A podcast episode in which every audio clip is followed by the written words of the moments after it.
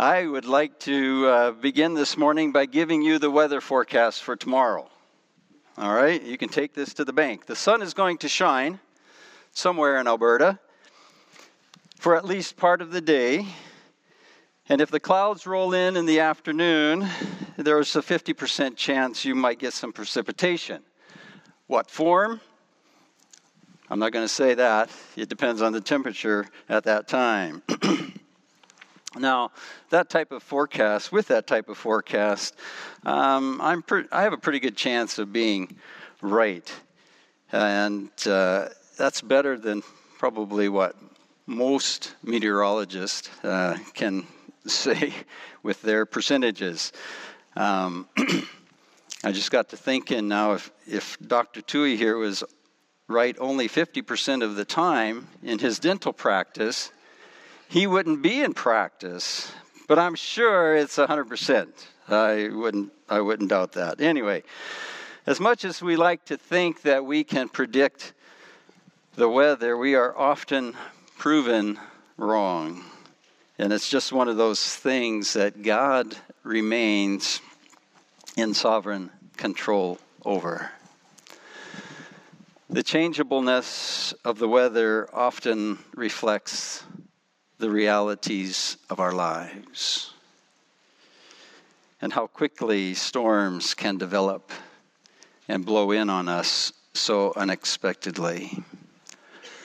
A storm in our life could be represented by a medical issue, car accident, a job loss, a death in the family. Any of these things can throw our lives out of balance for a time. Yet it is the belief in the sovereignty of God that helps us to navigate through those stormy times, and it serves as a landmark for us or as a lighthouse when the wind blows the fiercest. Speaking of navigate, we've probably all heard the old saying red sky at night, sailors delight, red sky in morning, sailors take warning. This saying is actually reflective of what Jesus said in Matthew 16. I still got nothing up there. So, okay, I'll have to read from my notes. then the Pharisees and Sadducees came and testing him asked that he would show them a sign from heaven. He answered and said to them, When it is evening, you say, It will be fair weather, for the sky is red. And in the morning, it will be foul weather today, for the sky is red and threatening. Hypocrites! You know how to discern the face of the sky, but you cannot discern the signs of the times. A wicked and adulterous generation seeks after a sign, and no sign shall be given to it except the sign of the prophet Jonah. Here, Jesus condemns the religious leaders for being able to read the sky but when it came to understanding God's purposes or the signs that He had sent, what was going on around them at that time, they were ignorant. Now, to this point in Jesus' ministry, I think we can see that God had sent at least two signs to His people that something was afoot, something was changing, something was beginning to happen around them. And I believe the first of these signs would have been the prophet known as John the Baptizer, or John the Baptist, as many of us know him. And true to form of the prophets of old, John lived a somewhat eclectic lifestyle. He dressed differently, he ate differently, he hung out mainly in the wilderness, and he spoke very boldly. And to top it all off, he called people to repent and be baptized. The second sign God sent was another man. A man who claimed to have a special relationship to God by calling him Father. And he demonstrated it in some very unique ways through miracles that he had performed. But Jesus different than John, hung around with people, particularly the sinful kind. He ate and drank with them. He went to their parties. He sat and talked with them about life and God. And he even healed some of their sick. And how did he do that? By touching them. And as the religious leaders of Jesus' day watched what was going on, their thinking was, how can he touch this person? If he's truly a prophet of God, doesn't he know the sinful life they're leading? That was their thinking. And Jesus is saying to them, You can read the sky, but you cannot discern the signs of what is happening around you. Thus, no other sign will be given you except that of Jonah the prophet. We understand that the sign of Jonah was primarily a reference to his three days and nights in the belly of the fish, which was paralleled by Christ and his death, burial, and resurrection. But for our weather report this morning, I'd like us to look at the prophet Jonah and the lessons that he was forced to learn, particularly coming from chapter 1. Now, this little book of Jonah was probably written by him for who else could describe the details of what went on unless you were the one going through it. So let's dive in to Jonah 1. Okay, this ain't working today for some reason. Keep going. Am I not pushing the right buttons or what? okay, anyway. Jonah chapter 1, verses 1 to 3. Now the word of the Lord came to Jonah the son of Amittai, saying, Arise and go to Nineveh, that great city, and cry out against it, for their wickedness has come up before me. But Jonah arose to flee to Tarshish from the presence of the Lord. He went down to Joppa and found a ship going to Tarshish. So he paid the fare and went down into it to go with them to Tarshish from the presence of the Lord. Uh, one of the first things I want to point out to you here is, and you probably have noticed this before, three times in these three verses, there is a reference to the Lord twice to the presence of the Lord, once to the word of the Lord. Notice also that there are three references to Tarshish in these three verses. It is a port city somewhere in the known world, although historians cannot say for sure where it's at. But regardless of that fact, I think it represents something in the spiritual realm. For, jo- for Jonah, I believe it mistakenly represented a place where God was not present or where his word could be heard. For Jonah went to Joppa, paid the fare, got on the ship to go to Tarshish to what? Flee from the presence of the Lord. Let's think for a minute. Let's put ourselves in Jonah's sandals for a moment. He was God's prophet to Israel. But here he is being directed to go to another nation, Assyria. And not just any nation, it was a neighboring nation that was a constant threat to the kingdom of Israel, the northern kingdom, to whom Jonah normally went to bring the word of the Lord. So he's being sent to an enemy nation and to the most prominent city of that nation, Nineveh. And as far as we know, no other prophet of God was ever asked to do anything like this. And it's no wonder Jonah tried to avoid the assignment. To go to an enemy nation? Now, the message that he had for them wasn't a very positive one, mind you, but still, this was not something that he was inclined to do, and it might even have put him in a situation where his fellow prophets or his countrymen would think him to be treasonous by going and following through with that. So I think it would be fairly easy for Jonah to convince himself that it was better to ignore this message, to try and get away from the presence of God, to sneak off in the opposite direction. Where God was telling him, go east, Jonah decided to go west, young man.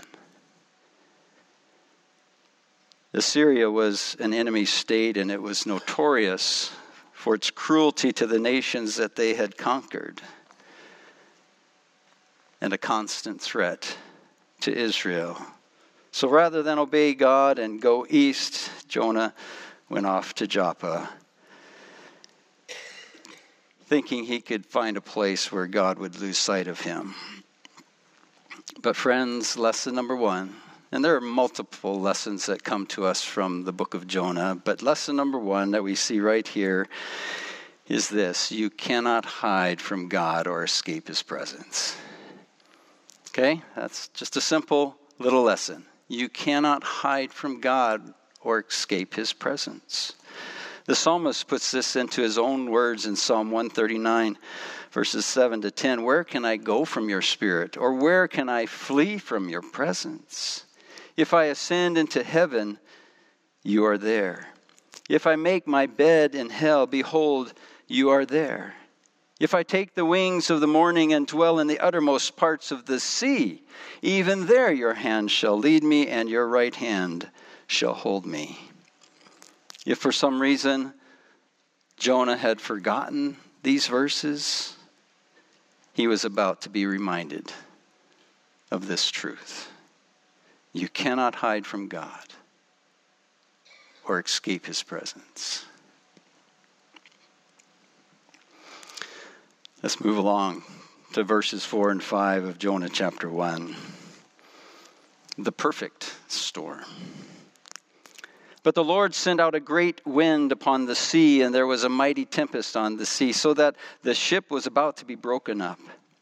Then the mariners were afraid, and every man cried out to his God, and threw the cargo that was in the ship into the sea to lighten the load.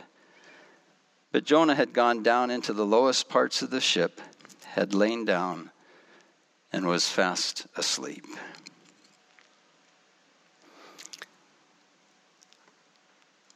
What I want you to notice from this passage is that the storm itself didn't get Jonah's attention. The storm, in and of itself, did not get Jonah's attention because he was down below deck. He was asleep in the midst of all that was going on around him. And I think this begs a question that we need to ask ourselves How often are we unaware of the dangers going on around us. Jonah slept while the experienced seamen on deck were shaking in their sandals, so to speak. the wind and the waves were so fierce that it had them fearing for their lives. So much so that they were willing to cast off or cast overboard their valuable cargo.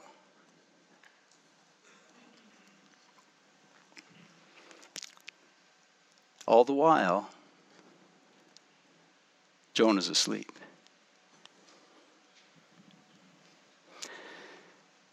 Again, I ask the question how often have we gone through with a plan, unaware of the dangers that we might be heading into? Unlike Jonah, I wasn't trying to run from God or hide from doing his will.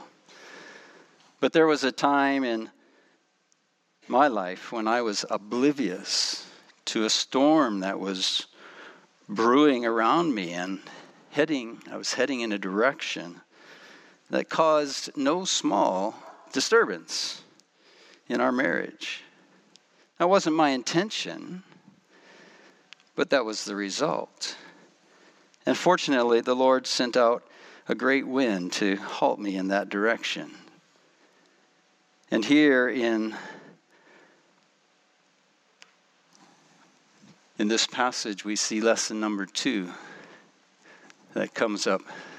This still is not working for me. At least we got it on the screen. Lesson number 2, God's presence like his love or sorry, God's love, like his presence and word, are inescapable. Whether we think in terms of his love for Jonah or the Ninevites or for us personally. And Paul reminds us of this in Romans chapter 8, where he says, Nothing can separate us from the love of God, which is in Christ Jesus our Lord. Moving along. So the captain came to him. This is verses 6 to 9, and said to him, What do you mean, sleeper? Arise, call on your God. Perhaps your God will consider us so that we may not perish. And they said to one another, Come, let us cast lots, and that we may know for sure whose cause this trouble has come upon us. So they cast lots, and the lot fell on Jonah. Then they said to him, Please tell us, for whose cause is this trouble upon us? What is your occupation, and where do you come from? What is your country, and of what people are you? And he said to them, I am a Hebrew, and I fear the Lord, the God of heaven, who made the sea and dry land. Here, Jonah is caught in the act, so to speak trying to run from God, but as we've already determined, that's impossible. The Word, the presence, and the love of God are inescapable. And if the book of Jonah teaches us anything else, it describes in dramatic fashion the big O's. You know what I mean by the big O's? Well, help, hopefully you'll remember what the big O's when I say that they are the om- omnipresence, omniscience, and the omnipotence of God. The fact that God is all powerful, all knowing, and everywhere present, He is sovereign over all creation, and nothing is beyond His control. Now, the fact of, that God may allow some very distasteful and even disastrous things to take place in this world and in our lives. And it may cause us to think that his presence or his power is limited in some way or that he is unconcerned. But we cannot believe that. He is all powerful, He is all knowing, He is everywhere present.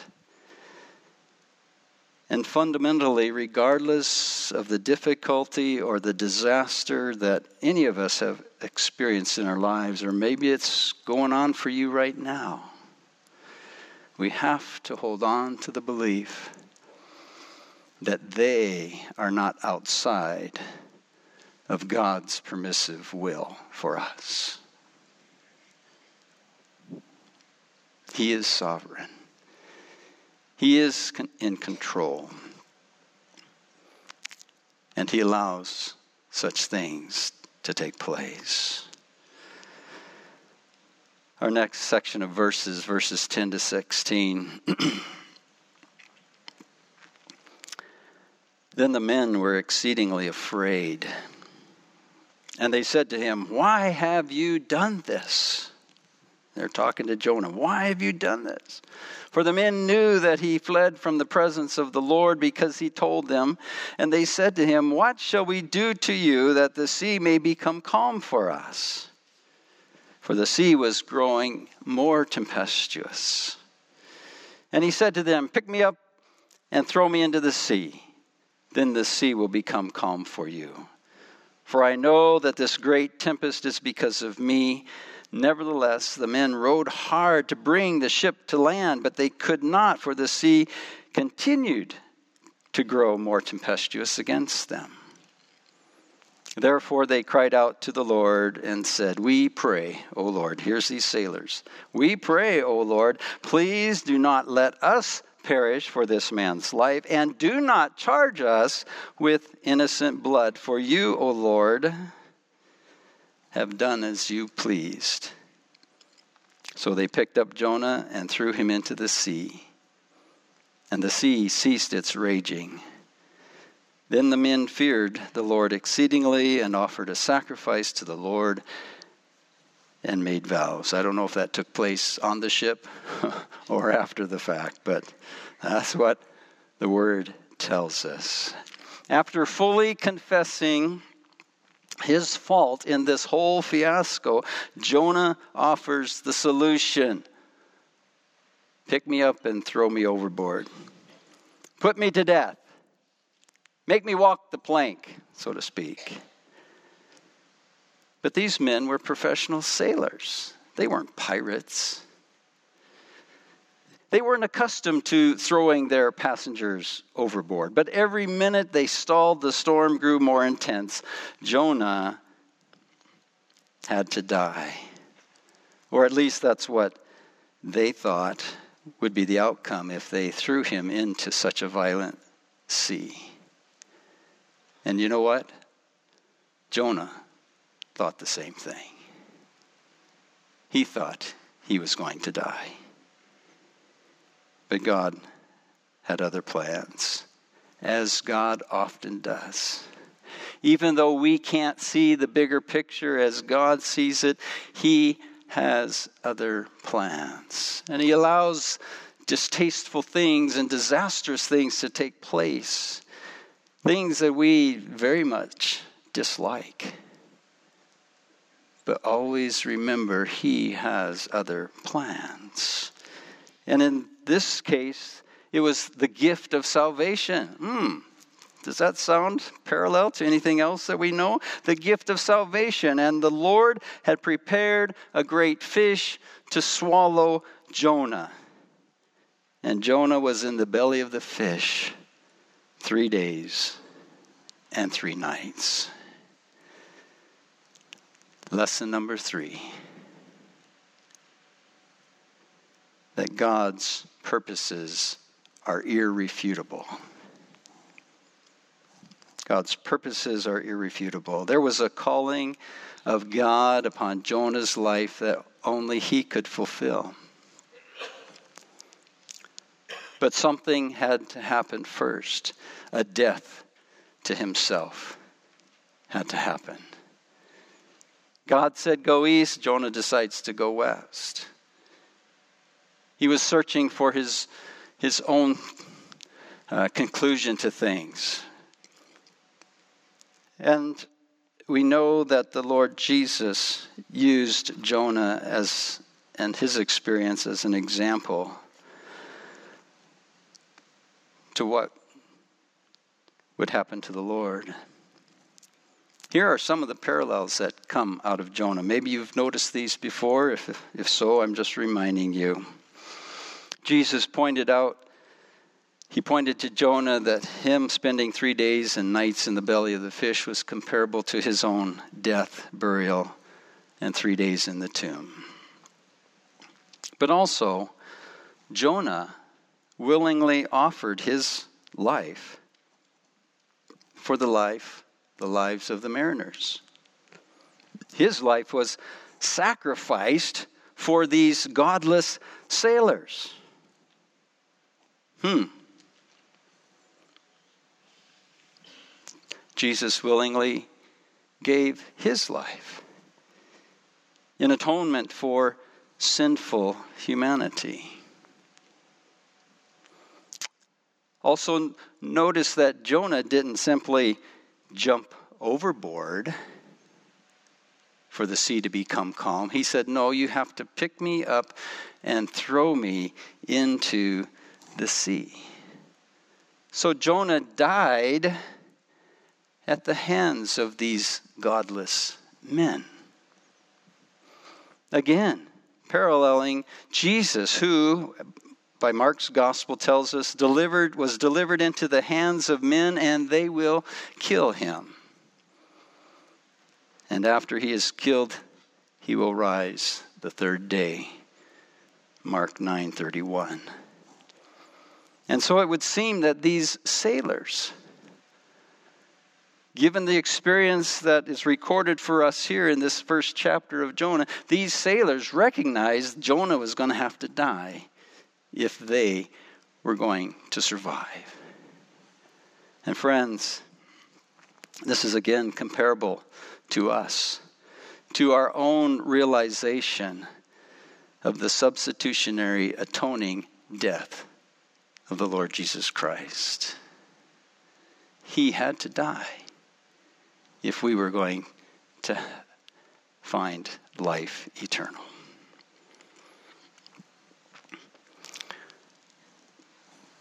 Jonah's story teaches us that God has a way of orchestrating things in our lives that will get our attention if need be. And in it, we also see a foreshadow of the truth expressed by the apostle Paul where he says in Romans 8:28 all things work together for the good of those who love him and are called according to his purpose. We've all probably heard and experienced the saying that obedience brings blessing, but it also brings a protection from the dangers that can quickly arise if we wander away from God's chosen plan for us. And I'm sure that any number of you here could testify to this truth of how God allowed a storm in your life to get your attention or maybe to redirect the course of your life. I don't know if I can say for sure that this was the case in our experience. But since I'm the new guy here, let me tell you a little more of our story. At the end of August in 2017, I retired from the pastoral ministry of Onoway Baptist Church after being in that role for 26 and a half years. I was tired probably on the edge of burnout, as, as we say. and I was headed towards my 60th birthday. To that point, I had spent a total of 33 years in two churches as a pastor, which is certainly an acceptable milestone by most career standards. So, for the rest of 2017 and into 2018, I filled my time with work as a carpenter, a bus driver, and a farm hand. And I was perfectly content doing that for an indefinite period of time going forward. It was Friday, September the 14th, when the storm blew in. Glenda was away visiting her mom in Manitoba, and I started my morning routine. But as I finished my shower and I reached for a towel, I got this strange pain right here in the center of my chest. It might help you to know that I have had very, very few physical issues to deal with in my life. My only overnight stay in a hospital as a patient was almost 40 years ago when I broke my collarbone. Anyway, by 12:45 that afternoon, Last September, I lay in recovery in CCU at the Royal Alec, having had a stent put in to my heart to correct a blockage. And at that point, Glenda still didn't know yet. Talk about an attention getter, a life changer. But at that point, all I knew was that I now had some different things to deal with. I had a driving restriction. For a month, I couldn't drive at all. As a commercial driver, I had to wait for three months. I had a weightlifting restriction.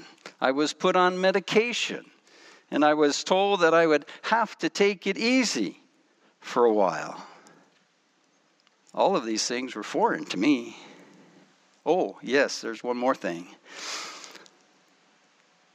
I needed to get a doctor.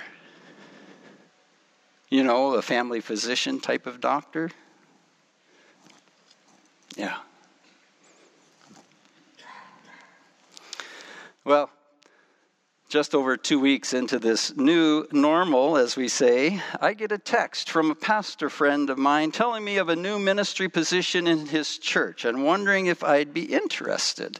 Of course, Pastor Dave did not know about the recent storm that had blown into our lives, so I made him aware of it and graciously declined any further discussions or consideration of the matter, and I wished them well as they continued to search for someone else to fill that position.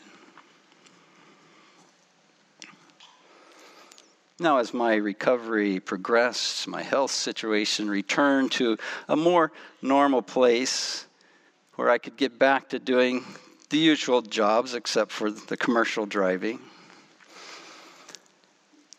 I did. November came and went, and I went back to work. December came and went, and all the family activities and the holidays, all the gatherings and stuff, it was all good. And then January arrived. And I was, I was looking forward to having my driving restriction lifted and getting back to doing some bus driving.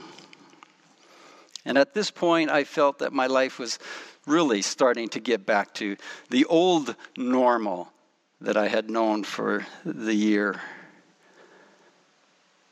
or so. And then, the second day of January, two days into the new year, into this new year, 2019, another text arrived. You know, the thing about texting is it's written down. You can go back and read it. So I quote Hi, Rick. I hope you had a great break over Christmas and New Year's.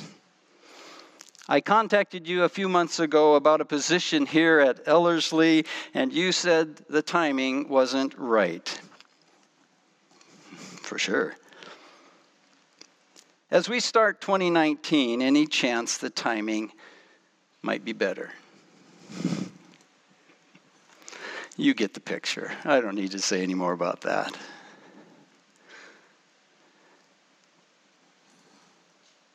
Jonah's life teaches us many things. Not the least of which is you can't run from God. If He wants your attention, He can get it and he will use whatever means necessary. And it took a near death experience to put Jonah back on track, doing what God had originally asked him to do. And in Jonah's case, he had the opportunity to obey the first time, he just chose not to. For you, for me, it may not be necessary, it may not necessarily be an issue of obedience although it could be. Even so, the Lord may allow a storm to blow in as a way to get your attention. Or it might just be a way for Him to demonstrate His grace to us in a new way. Friends, He loves us more than we understand. He wants the best for us. Even though when we are in the midst of the storm, we might think, this is not good. How can this be the best? Yet allowing a storm might just be His way to make sure that we're listening for His voice and leaning on Him. And I don't know what you may be experiencing right now in your life. But I want to assure you, God is in control of your situation, and He has His best in mind for you. Even though it may not seem good, remember, He can and does work all things to the good of those who love Him and who are called according to His purpose. Let us pray. Father, thank you for this privilege that we have had today to share these moments together in this context, in this setting. Gathered together here in this sanctuary that has been dedicated to your glory and honor. And Lord, we have started our time together today in praise and adoration through our song, lifted to you. We have taken this time now, most recently, to look into your word, to think about it, to challenge ourselves with it, and with the example that Jonah is for us. And Father, I pray that these lessons that come out, out of this passage for us today will be lessons that we already know, but we are just being reaffirmed of them today. That we cannot escape your presence or your word. That your love, like your presence and your word, are also inescapable. And that your plan is irrefutable. Holy Spirit, may you take the truth that has been brought to us this day, and as we ponder it, May you take it and minister to our hearts, I pray. In Jesus' name, amen.